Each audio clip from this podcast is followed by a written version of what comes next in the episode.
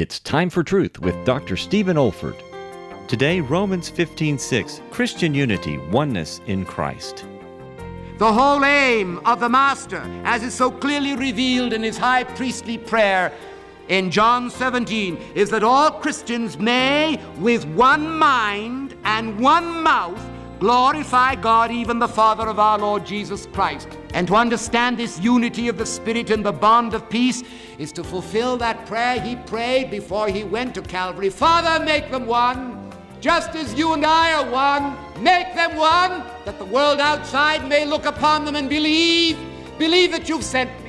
The world won't believe that I ever came into history. The world won't believe that I ever died upon a cross for a purpose. The world will say that it was all sham and show.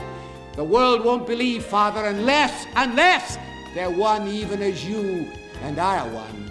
That was his prayer. I believe he's still praying it, for he is our intercessor at the right hand of the Majesty on high. He's still praying for oneness. Looking at his disciples, he said, By this shall all men know that you're my disciples, in that ye have love one toward another. This is David Olford.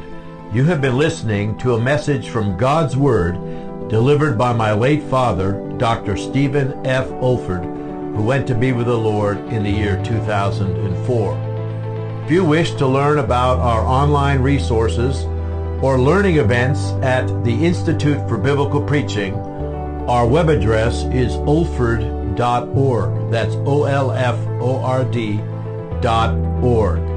You also may want to benefit from our online video training on expository preaching, which can also be found on our website.